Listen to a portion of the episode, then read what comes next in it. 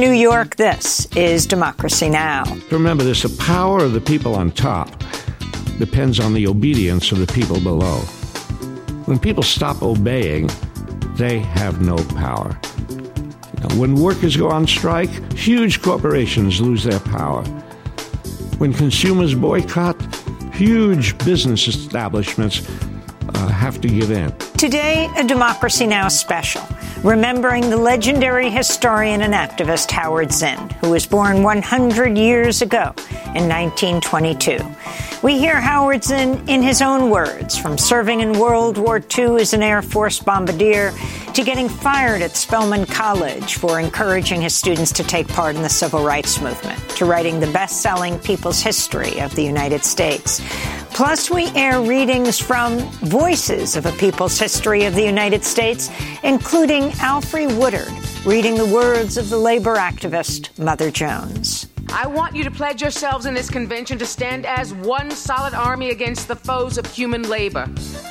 Think of the thousands who are killed every day, and there is no redress for it. We will fight until the mines are made secure and human life valued more than props. Today, our centennial. All that and more coming up.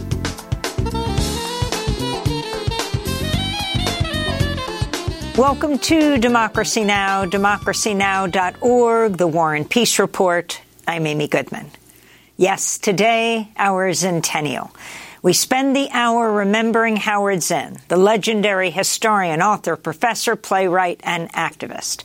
Howard Zinn was born 100 years ago on August 24, 1922, to working class Jewish immigrant parents in Brooklyn. He died in 2010 at the age of 87, but his books continue to be read across the globe. At 18 years old, Howard Zinn began working as a shipyard worker, then joined the Air Force, where he served as a bombardier in World War II. After witnessing the horrors of war, Howard Zinn went on to become a lifelong dissident and peace activist. He was active in the civil rights movement and other struggles for social justice. He taught at Spelman College in Atlanta, the historically black college for women. He was fired for insubordination for standing up for student protesters. While at Spelman, he served on the executive committee of SNCC, that's the Student Nonviolent Coordinating Committee. After being forced out of Spelman, Zinn became a professor at Boston University. In 1967, he published Vietnam, The Logic of Withdrawal.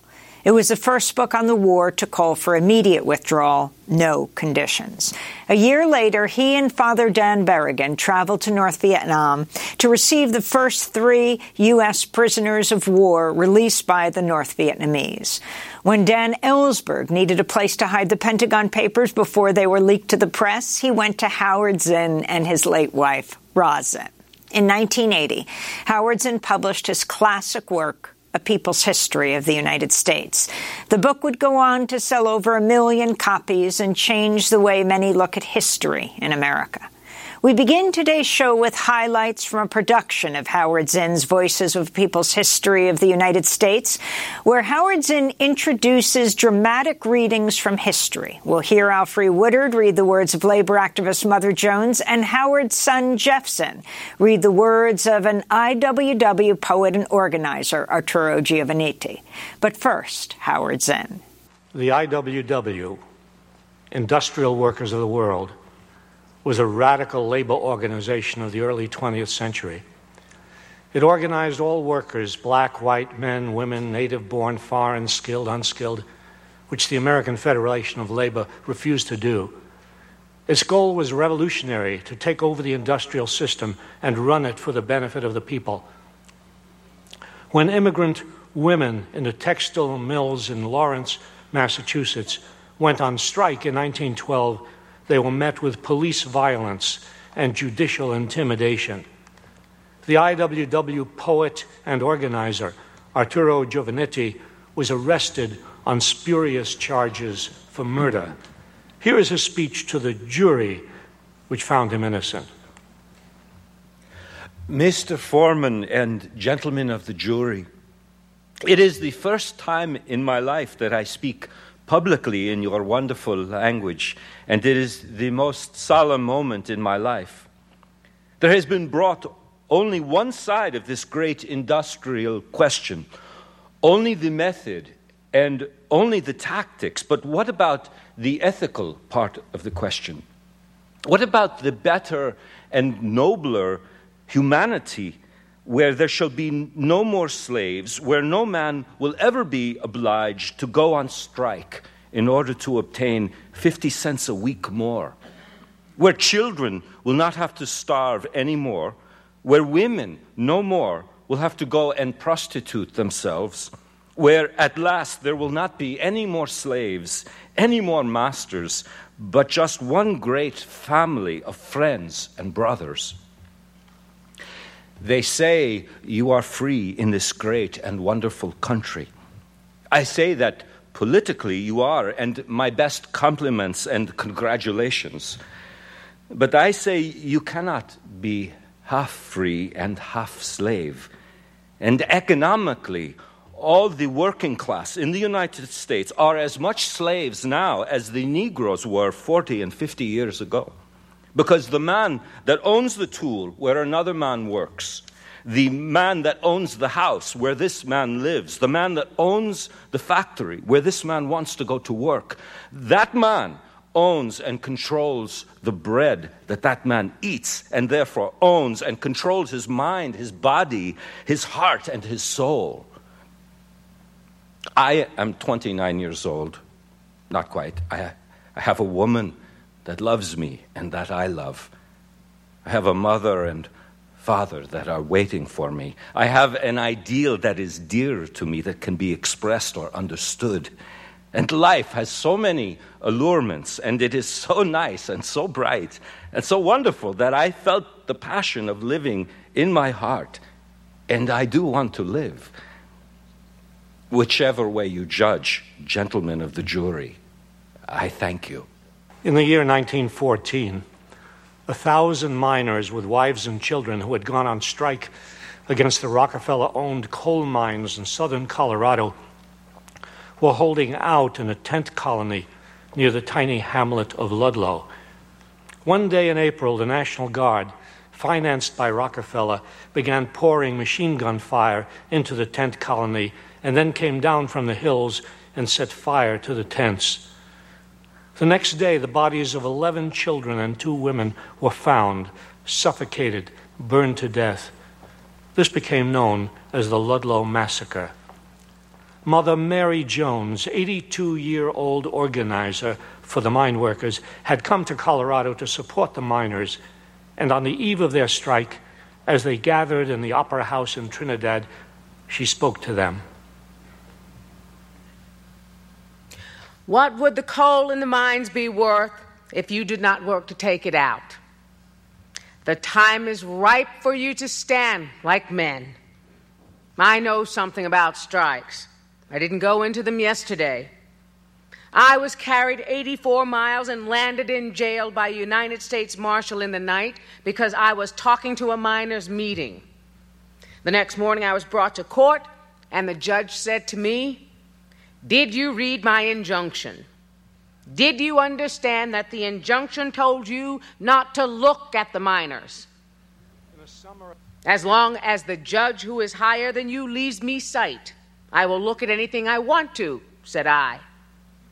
The old judge died soon after that, and the injunction died with him. At another time, when in the courtroom, the bailiff said to me, When you are addressing the court, you must say your honor. I don't know whether he has any or not, said I. Someone said to me, You don't believe in charity work, mother? No, I don't believe in charity. It is a vice.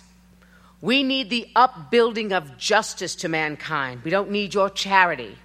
All we need is an opportunity to live like men and women in this country.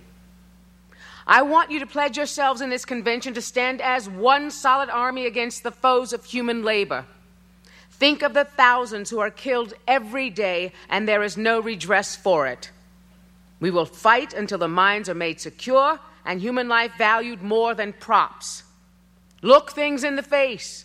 Don't fear a governor. Don't fear anybody. You pay the governor. He has a right to protect you. You are the biggest part of this population, the biggest part of the population in this state. You create its wealth. So I say, let the fight go on. If anybody else, nobody else will keep on. I will. That was Alfre Woodard reading the words of labor activist Mother Jones as part of a live reading of Howard Zinn's Voices of a People's History of the United States. Howard Zinn was born 100 years ago on August 24th, 1922. We'll continue with our centennial after this break. It was early springtime and the strike was on It drove us miners out of doors, out from the houses that the company owned. We moved into tents up at old Ludlow. I was worried bad about my children, soldiers guarding the railroad bridge. Every once in a while, a bullet would fly kick up gravel under my feet. We were so afraid you'd kill our children. Dug us a cave that was seven foot deep. Carried our young ones and a pregnant woman down inside the cave to sleep. That very night you soldiers waited till all us miners was asleep. You snuck around our little tent town, soaked our tents with your kerosene.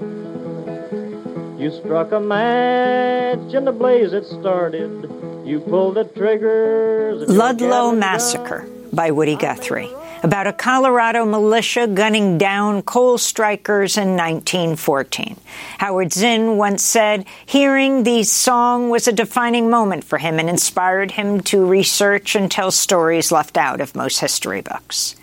This is Democracy Now!, democracynow.org, the War and Peace Report. I'm Amy Goodman. As we continue with our Centennial, celebrating the life and legacy of the late Howard Zinn, born 100 years ago in 1922. Howard Zinn was a regular guest on Democracy Now! from the time we went on the air in 1996 up until his death. In 2005, he joined us in our Firehouse studio at DCTV, downtown community television in lower Manhattan. It is great to have you with us. Well, it's nice of you to invite me. I was worried. well, you just came from Bedford Hills Correctional Facility? Well, actually, uh, yesterday afternoon I spoke at the Bedford Hills, euphemistically called correctional facility. They don't hardly correct anything, but spoke to prisoners there, women prisoners mostly, prisoners of color, and spoke to them yesterday afternoon before I gave this talk last night at Manhattanville College. And what did you talk about with the women? Well, I they had been using my book. They they had they have classes. They're using my book, A People's History of the United States. Uh, they wanted, and I talked to them about history, about doing history, about why I did history the way I did, why I did, you know, unneutral history, why I, and how I came to do it. And I told them something about my life, and of course, I always like to talk about that, you know. And uh, I. Uh, uh, and then they asked a lot of questions. A very lively, enthusiastic, excited group. I mean, if every teacher in the country had a class like that, you know, they would be inspired. And it's wonderful, and I've always found this to be true wonderful and always amazing when you talk to prisoners. Uh, who should be the last ones to be up and optimistic and in good spirits, but uh, it's always there. Uh, it, it's actually encouraging, uh, you know, and of course troubling to know that these people, these remarkable people, are being kept in prison, you know, very often, most of the time for nonviolent crimes, and kept there for long periods of time. It's sort of sad commentary on American society that we have people in Washington who are free, and these people are in prison. You talked about being a teacher, but Howard Zinn, the places you were uh, where you did teach, well, Spelman, you were fired, and Boston University, you were almost fired. Oh, are you trying to make me out as a troublemaker? what happened to you at Spelman? Well, at Spelman, I, I got involved with my students in the, the actions that were going on in the South, the sit-ins, the demonstrations, the picket lines. I was supporting my students, and and uh, uh, this is the first black president of Spelman College, a very conservative institution. he wasn't happy about me joining the students in all of these things, wasn't happy about a lot of things that they did, but he couldn't do anything about it. But when I, the students came back from, you might say, from jail, and then rebelled against the campus regulations and the restrictions on them, and I supported them. During the civil rights years. This is, yeah, these were during the civil rights years, and, and, uh, and so you know, he was very unhappy with the fact that I was supporting the students who were rebelling against the paternalism and the authoritarianism on that campus. They were uh, women students. Yeah, these were black women students, and and uh, and you know, the the movement brought them out of this little sort of uh, convent like atmosphere of Spelman College and out into the world. The author Alice Walker was one of those students? Yeah, Alice Walker was one of my students. Marian Wright Edelman, the head of the Children's Defense Fund now in Washington, she was one of my students. I'm very proud of, of, of those students I had at Spelman.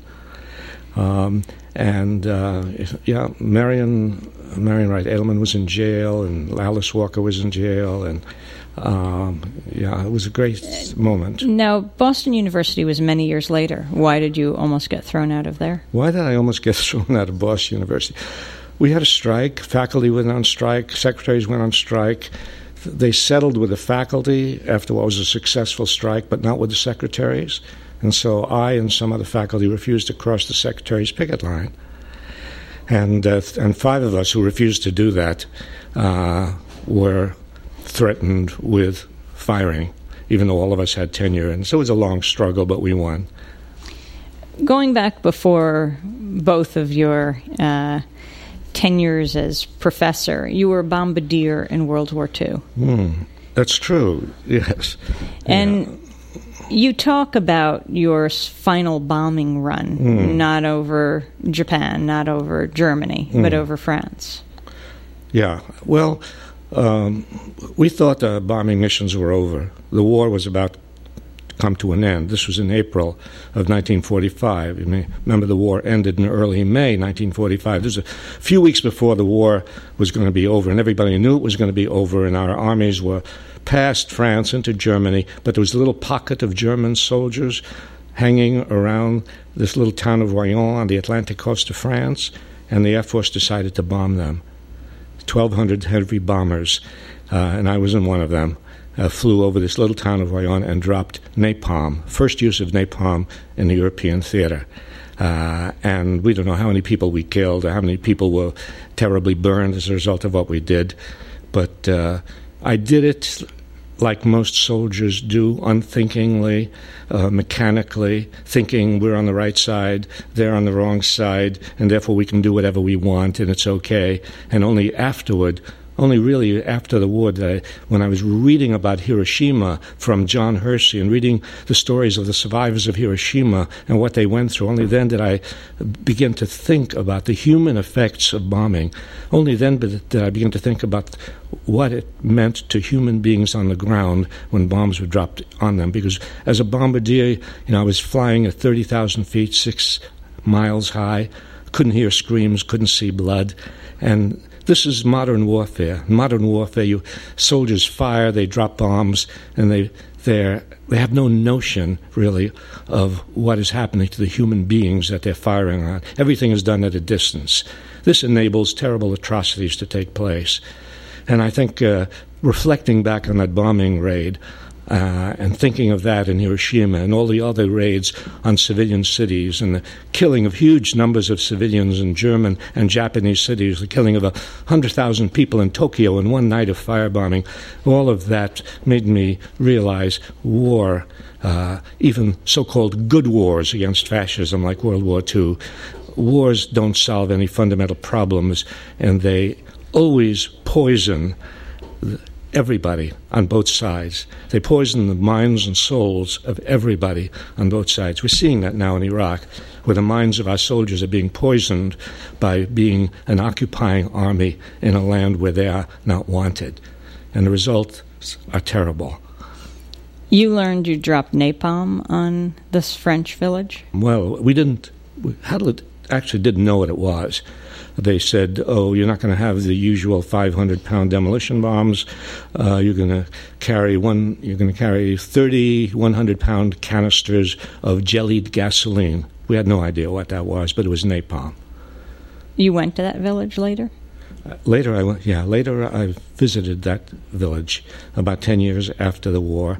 I went and I went to the uh, the library, which had been destroyed and which was now rebuilt, and I dug out uh, records of the survivors and what they had written about the bombing, and, and I, I, wrote and uh, I wrote a, kind of essay of, about the bombing of Royan, uh, which appears.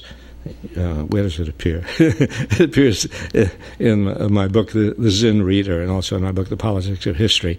Uh, but it was um, for me, it was a very important experience, a very a great, uh, sobering lesson about so-called good wars.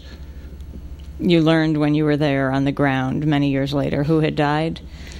Well, I you know I spoke to people who, who had survived that and who, who whose family members had died, and they were very bitter uh, about uh, the bombing, and uh, you know they tr- attributed it to all sorts of things, the desire to try out a new weapon. It's amazing how many things are done in war just to try out new weapons. You know, maybe the, the, one of the reasons for dropping the bombs on Hiroshima and Nagasaki was to see what this does to human beings. Human beings become uh, sacrifices in the desire to develop new uh, military technology. And I think that was one of those instances. We're talking to historian Howard Zinn here in our firehouse studio in Chinatown, just blocks from where the towers of the World Trade Center once stood. You went to Vietnam, to North Vietnam, with Dan Berrigan? Yeah, yeah. Why? Why? well, uh, this was early 1968. This was the time of the Tet Offensive, also the time of the Tet holiday, uh, the, the Vietnamese holiday. And the North Vietnamese decided they wanted to release the first three airmen, prisoners, uh, who had been shot down uh, over North Vietnam, and they wanted to release them in the custody of not the American government, but the peace movement. So Daniel Berrigan, poet, priest, whom I had never met before, he and I traveled together to Hanoi, to North Vietnam, to pick up these three uh, American airmen uh, who were being released by the North Vietnamese. And then we spent uh, some time in Hanoi and in the surrounding area, visited bombed out areas, visited little villages that had been uh, jet bombed in the middle of the night, a million miles from any possible military target. Uh, and, and, that we, we, we were being bombed. Vietnam was being bombed every night. Every day we were going into air raid shelters. Uh, every night Daniel Berrigan would write a poem about what had happened that day. Um, and uh, no. Um, what do you say to those then and now, um, before the invasion, who would go to Iraq, those who went to North Vietnam, when they would be called traitors, giving comfort to the enemy? You mean Americans who went to North Vietnam? You mean like Jane Fonda and so many others who went to North Vietnam? And Iraq before. I mean, even and, people like Congressmember McDermott of oh, Seattle, oh, people reporters gone, saying people that they should to Iraq. And I mean, what about you know the people and Voices in the Wilderness, Americans who went to Iraq and violating the U.S. Uh, sanctions and bringing food and medicine you know, and the whole business of being traitors. You know, I think there's a whole there's a somehow some wrong-headed notion of what treason is and what patriotism is, and there's some notion that if you disobey the orders of your government or the laws of your government, you're being treasonous. But I believe the government is being treasonous and the government is being unpatriotic when the government violates the fundamental rights of human beings. When the government invades another country, uh, uh, a country that has not attacked it, a country that has not in, uh, threatened it, when our government invades another country and, and drops bombs and kills huge numbers of people, and then Americans have the the, the guts to go to that country and bring people food and medicine, or go to see what is going on, as many Americans did when they went to Vietnam. Uh, I think these are the most patriotic Americans. And you know, if you define patriotism as obedience to the government, then you you uh, I think following a kind of totalitarian principle because that's the principle of a totalitarian state that uh, you you do what the government tells you to do. And democracy means that the government is uh, an instrument of the people. And uh, that this is the Declaration of Independence. Governments are artificial entities set up in order to preserve the rights, equal right to life, liberty, pursuit of happiness of people. When the government violates those rights, it is the duty of people to defy that government. That is patriotism. Howard Zinn, you called your autobiography You Can't Be Neutral on a Moving Train. Why? Well, uh, it came from, uh, I stole it from myself. That is, I used to say that to my classes at the beginning of every class. I, did, I, I wanted to be honest with them about the fact that they were not entering a class where the teacher would be neutral. It was not going to be a class where, you know, the teacher spent a half a year with us or a year with the students and they had, would have no idea where the teacher stood on the important issues.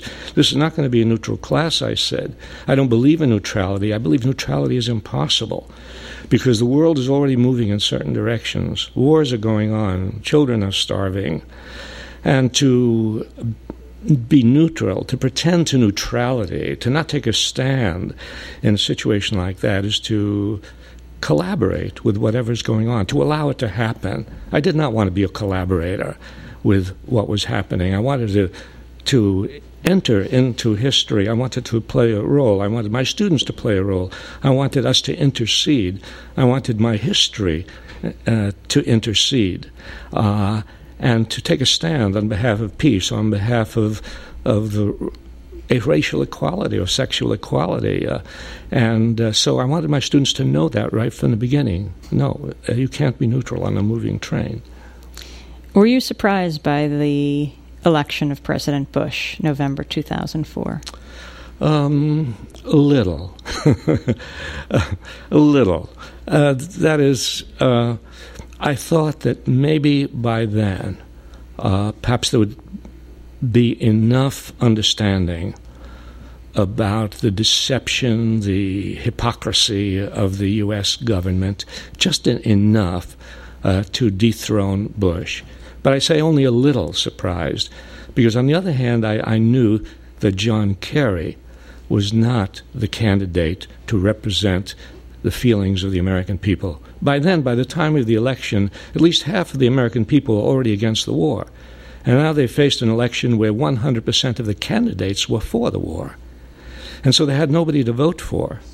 And, uh, and so, I, I um, with nobody to vote for, with no real alternative, uh, of course, 40% of the pop- voting population did not vote.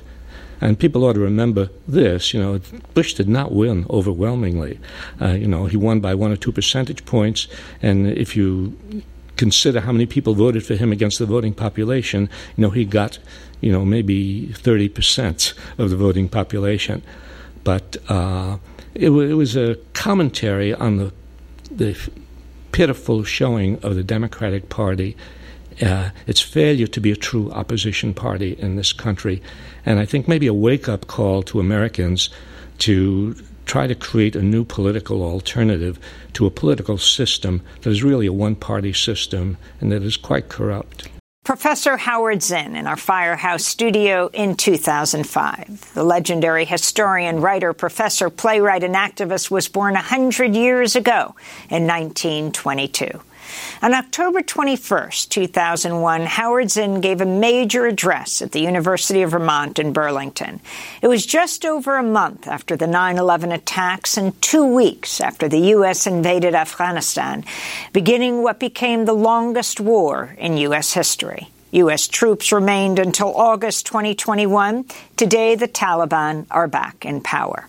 This is Howard Zinn in 2001 if you think we're, you know, what we're doing in, in, in, Afghanistan is, you know, it's not very much, you know.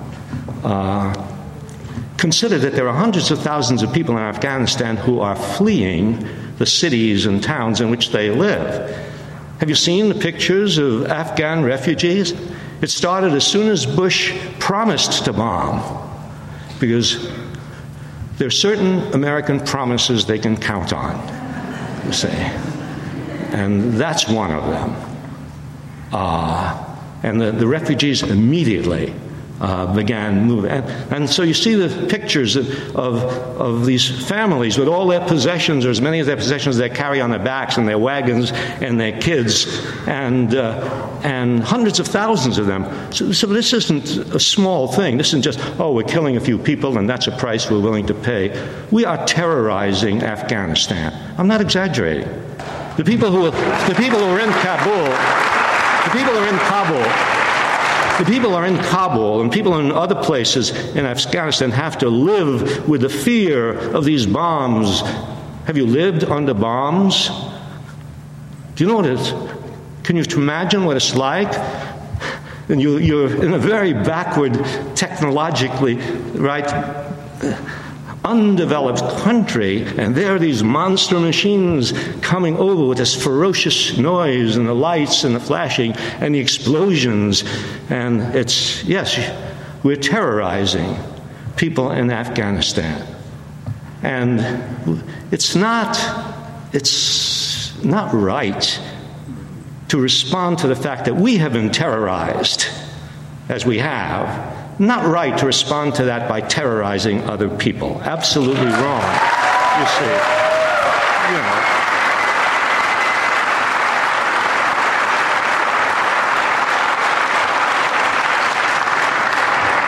Yeah. And and furthermore, it's not going to help. I mean, you can say, well, maybe it may be worth doing because this will end terrorism. I mean, how much common sense does it take to know that you can you, you, cannot end terrorism by indiscriminately just throwing bombs on Afghanistan and, and then of course you hear the reports. We have we have now destroyed three of their camps so we've destroyed four. Who are you kidding? How many hours does it take to set up a training camp? How easy it is to move from one place to another I mean, the history of bombing is mostly a history of futility. Yes, really. You know, there's a book that came out recently called A History of Bombing. and this bombing, oh, and I, I, was a bombardier. And, uh, and, and sure, the technology has improved, although it was claimed even then, it was claimed our bombs are smart because we're using the special bomb sight, the Norden bomb sight. People really believe that. Even we believe that, we who are using the bomb sight. Because we would bomb at 11,000 feet or 4,000 feet, and we got pretty close to the target. But then when we flew on missions, we were bombing at 30,000 feet, and the bombs went all over the place and killed an awful lot of people, all sorts of people. You know, it didn't matter. I say it didn't matter because these people were ciphers. Who are these people? I didn't even see them. You bomb, you bomb another country, you don't see these people. You're bombing from high altitudes. You know, our planes are bombing at high altitudes because they want to escape anti aircraft fire, right? No, you don't see anything on the ground. You see flashes and you see explosions and you may take pictures, but you don't, you don't hear screams. You don't see blood. You don't see severed limbs. You don't see any of that. We saw that in New York. We saw those scenes in New York. They horrified us. We, we saw people in panic running, running from that those explosions, an enormous pile of debris, you know, and, and we were horrified. These were real people to us. But then, if we bomb other countries, those people are not real to us. One of the things I thought of after I got over my initial horror at what happened in New York, I thought, hey, that's what it must have been like when I was bombing in Europe. That's what it must have been like, and I didn't even know it, because these people were ciphers to me, you see. And then I thought, Maybe to these terrorists, that's what it is for them. Oh, 6,000 human beings. You know, no, they, they have a mission, they have a goal. No, uh, they're not, they're not human beings to terrorists. And people in other parts of the world have not been human beings to us. If there's anything we might get out of this experience, is that we might take that horror that we have felt looking at those scenes in New York and the compassion that we have felt for the people who endured this and their families and extend this to people in other parts of the world who have been enduring this, enduring this for a very long time. You know.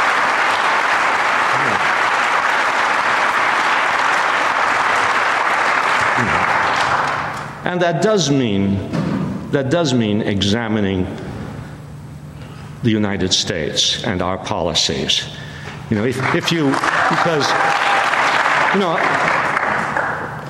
when you do that, when you suggest that, say, uh, you know, I think maybe we ought to look at ourselves and our policies. There's people say, "Oh, you're justifying what happened." No, no, absolutely not. To explain is not to justify. But if you don't want to explain anything, you will never learn anything. So you have to, ex- have to understand, you have to explain without justifying. And you have to look, yes, you have to dig down and see if you can figure out what is at the root of this terrorism. Because there's something at the root besides, you know, uh, irrational uh, murderous feeling. And, and yes, this was murderous, fanatical feeling. But, but these were not simply madmen who just, you know, there are people like who just go berserk and kill everybody in sight, right? We know that because you know, we've had, seen that in our country. You know, somebody just, you know, something goes haywire in them and they just go wild and they no it's not it's not that terrorism is not that sort of thing. It's there there's something underneath uh, that in, you know that fanaticism which may have a core of truth to it. That is there's something in the core of belief of these terrorists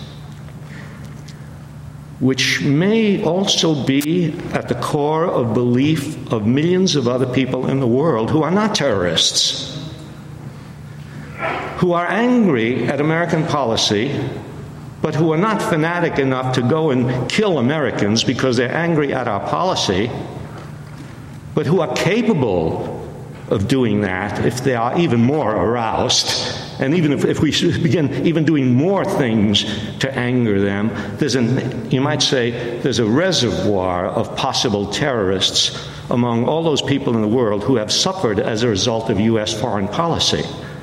Now, I don't know if you think I'm exaggerating when I say there are millions of people in the world who have suffered as a result of U.S. foreign policy. Uh, but yes, there are. And Bush, at recent press conference, said something like, uh, I don't understand why these people hate us.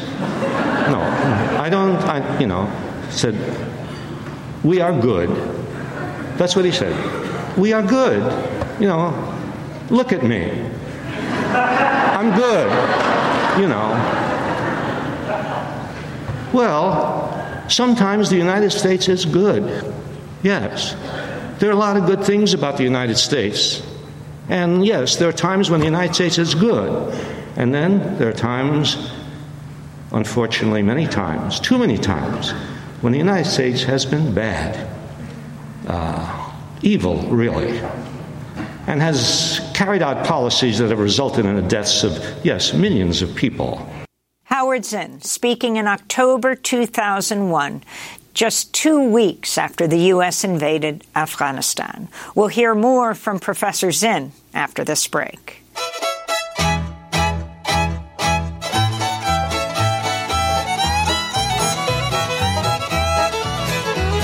United we stand, divided we fall. For every dime they give us, a battle must be fought. Use your power, the key to liberty. Don't support that rich man style of luxury. And there ain't no way they can ever keep us down. Oh no, ain't no way they can ever keep us down. We won't be bought, we won't be sold to be treated right. Well, that's our goal. And there ain't no way they can ever keep us down.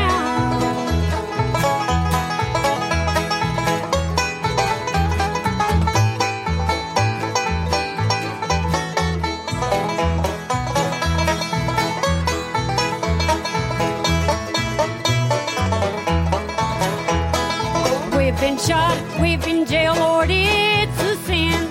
Women and little children stood right by the men. But we got a union contract that keeps the worker free.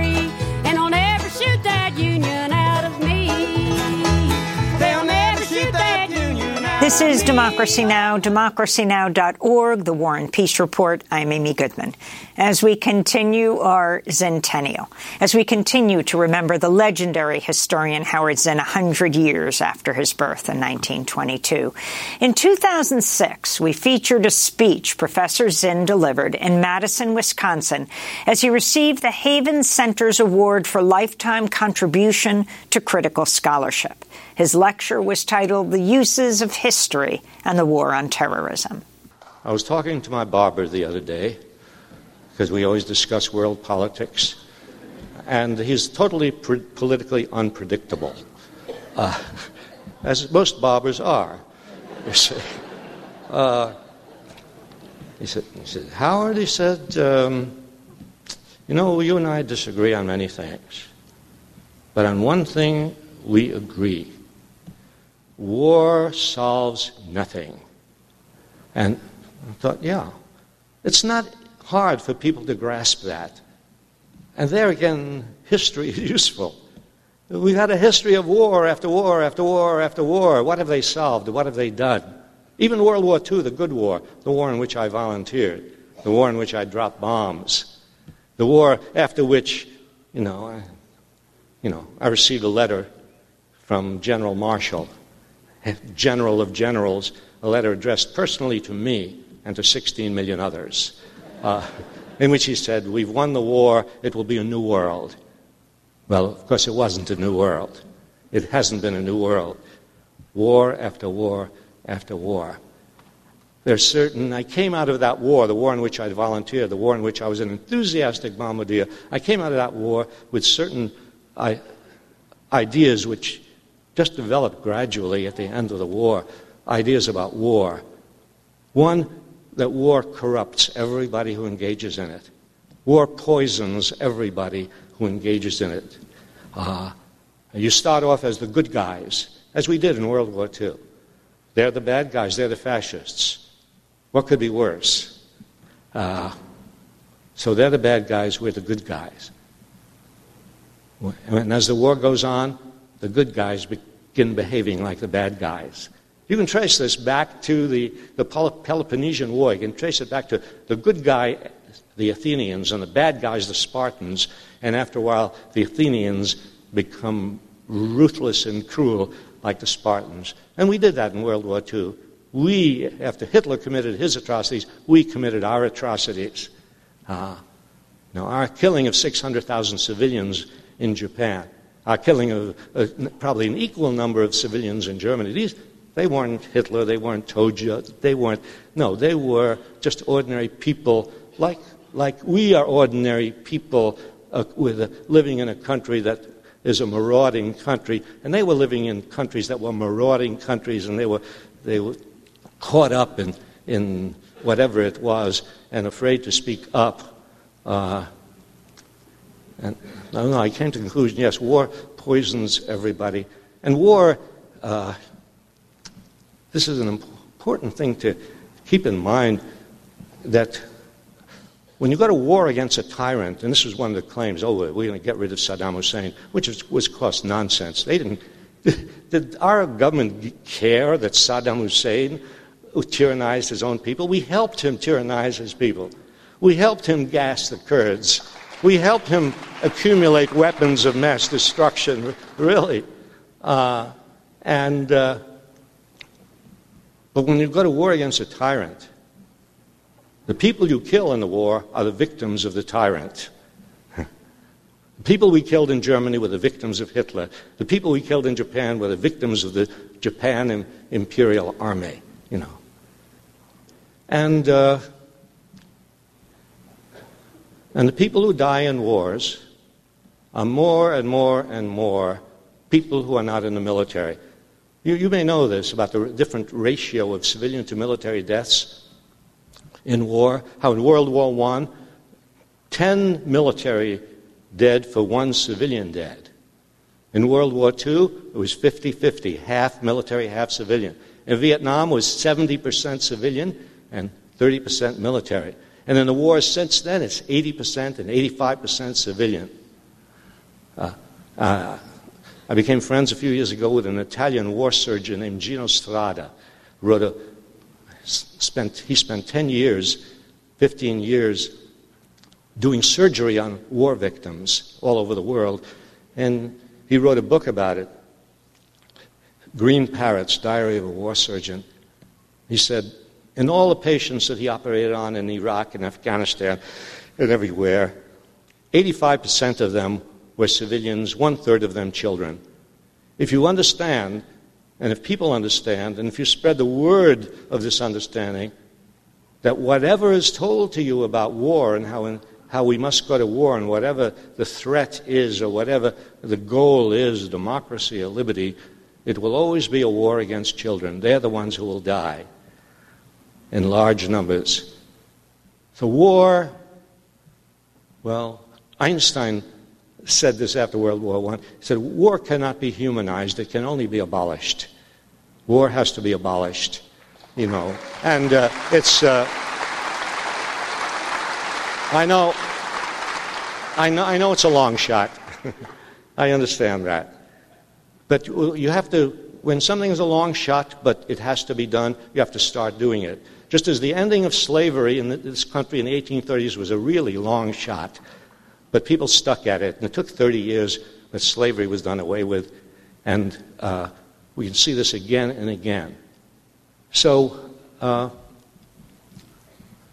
we, have a, we have a job to do. We have lots of things to do.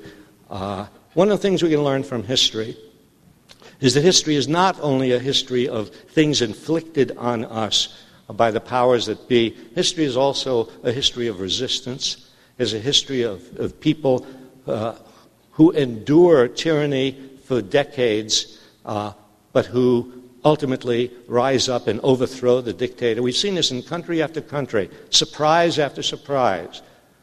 Rulers who seem to have total control, they suddenly wake up one day and there are uh, a million people in the streets, and they pack up and leave. Uh, they, uh, this has happened in the Philippines and, uh, uh, in Yemen. in uh, all over in uh, Nepal. Million people in the streets, and then the, the, ruler has to get out of the way. So this is what we're aiming for in this country. Everything we do is important. Every little thing we do, every every picket line we walk on, every letter we write, every act of civil disobedience we engage in, uh, any recruiter that we talk to, any parent that we talk to, any GI that we talk to, any young person that we talk to, anything we do in class, outside of class, everything we do in the direction of a different world uh, is uh, important, uh, even though at the moment they seem futile, uh, because that's how change comes about. Change comes about when millions of people eh, do little things which at certain points in history come together and then uh, something good and something important happens. Thank you. Legendary historian Howard Zinn speaking in 2006. Well, three years later, in May of 2009, just a year before he died, Professor Zinn joined us in the Democracy Now! studio as he launched the paperback edition of A Young People's History of the United States. I asked him if he thought his retelling of history about Columbus and other traditional heroes was suitable for children. It's true that uh, people have asked that question again and again. Uh, know, should we tell uh, kids uh, that Columbus, whom they have been told was a great hero, that Columbus mutilated Indians and kidnapped them and killed them uh, in pursuit of gold. Should we tell people that uh, Theodore Roosevelt, who is held up as one of our great presidents, was really a, a, warmonger who loved military exploits and who congratulated an American general who committed a massacre in the Philippines. Should we tell young people that? And I think the answer is we should be honest with young people. We should not deceive them. Uh, we should be honest about the history of our country, and uh, we should be not only taking down the traditional heroes like Andrew Jackson, Theodore Roosevelt, but we should be giving young people an alternate set of heroes. Instead of Theodore Roosevelt, tell them about Mark Twain. Mark Twain, well, Mark Twain everybody learns about as the author of Tom Sawyer and Huckleberry Finn. But when we go to school, we don't learn about Mark Twain as the vice president of the Anti Imperialist League. We aren't told that Mark Twain denounced Theodore Roosevelt for approving this massacre of the Philippines. No, we want to give uh, young people uh, ideal figures like Helen Keller. And I remember learning about Helen Keller. Everybody learns about Helen Keller. You know, a, a disabled person who overcame her handicaps and became famous. But people don't learn in school, and young people don't learn in school what we want them to learn when we do books like A Young People's History of the United States, that Helen Keller was a socialist. She was a, a labor organizer. She refused to cross a picket line that was picketing a theater showing a play about her. And so there are these, these alternate heroes in American history. There's Fannie Lou Hamer and Bob Moses. They're the heroes of the civil rights movement. There are a lot of people who are obscure, who are not known. We have in this young people's uh, history, we have a, uh, a young hero uh, who um, was sitting on the bus and refu- in Montgomery, Alabama, refused to leave the front of the bus. And it was before Rosa Parks. I mean, Rosa Parks is justifiably famous for refusing to uh, leave her seat, and she got arrested. And that was the beginning of the Montgomery bus boycott, and really the beginning of a great movement in the South. But we, uh, this 15 year old girl, did it first. And so we, we have a lot of. We are trying to bring a lot of these obscure people uh, back uh, into the forefront of uh, our attention and, and inspire young people to say this is the way to live. Howard Zinn in the Democracy Now! studio in 2009 as he launched the paperback edition of A Young People's History of the United States. He died unexpectedly the next year, in January of 2010. We end today's show with one of Howard Zinn's last public appearances. He spoke in November 2009 at Boston University. When I was discharged from the Army, from the Air Force, I got a letter from General Marshall. He was a general of generals. He was sending a letter, uh, not a personal letter to me. uh, Dear Howie, no. a letter that was sent to 16 million men who had served in, the armed forces, some women too. uh, and uh, the letter was something like this We've won the war. Congratulations for your service. It will be a new world. It wasn't a new world. And we know it hasn't been a new world since World War II. War after war after war after war. And 50 million people were dead in that war to end all wars, to end fascism and dictatorship and militarism. Oh, so, yes, I came to the conclusion that war cannot be tolerated, no matter, what we're told. And if we think that there are good wars, and that therefore, well, maybe this is a good war, I wanted to examine the so called good wars, the holy wars, and uh, yeah, and take a good look at them and think again about the phenomenon of war and come to the conclusion yes, war cannot be tolerated. No matter what we're told, no matter what tyrant exists, what border has been crossed, what aggression has taken place, it's not that we're going, to, be passive in the face of tyranny or, or aggression. No. But we'll find ways other than war to deal with whatever problems we have. Because war is inevitably, inevitably, the indiscriminate, massive killing of huge numbers of people, and children are a good part of those people. Every war is a war against children. Uh, so it's not just getting rid of Saddam Hussein. Think about it. Well, we got rid of Saddam Hussein. In the course of it, we killed huge numbers of people who had been victims of Saddam Hussein. When you fight a war against a tyrant, who do you kill? You kill the victims of the tyrant. Anyway, all this, all this is simply to make us think again about war, and and to think, you know, we we're, we're at war now, right? In Iraq, in Afghanistan, and sort of in Pakistan, since we're sending rockets over there and killing innocent people in Pakistan. And uh, so we should not accept that. Uh, we should look for an look for a, a, peace movement to join. Really, look for some peace organization to join. Uh, I mean, it will look small at first and pitiful and helpless, but that's how movements start. That's how the movement against the Vietnam War started. Started with handfuls of people who thought they were helpless, thought they were powerless. But remember this the power of the people on top depends on the obedience of the people below. When people stop obeying, they have no power. Now, when workers go on strike, huge corporations lose their power. When consumers boycott, huge business establishments uh, have to give in. When soldiers refuse to fight, as so many soldiers did in Vietnam, so many deserters, so many fraggings, acts of violence by enlisted men against officers in Vietnam. B 52 pilots refusing to fly bombing missions anymore. War can't go on. When enough soldiers refuse, uh, the government has has to decide we can't continue. So, yes, uh, people have the power if they begin to organize, if they protest, if to create a strong enough movement, uh, they can change things.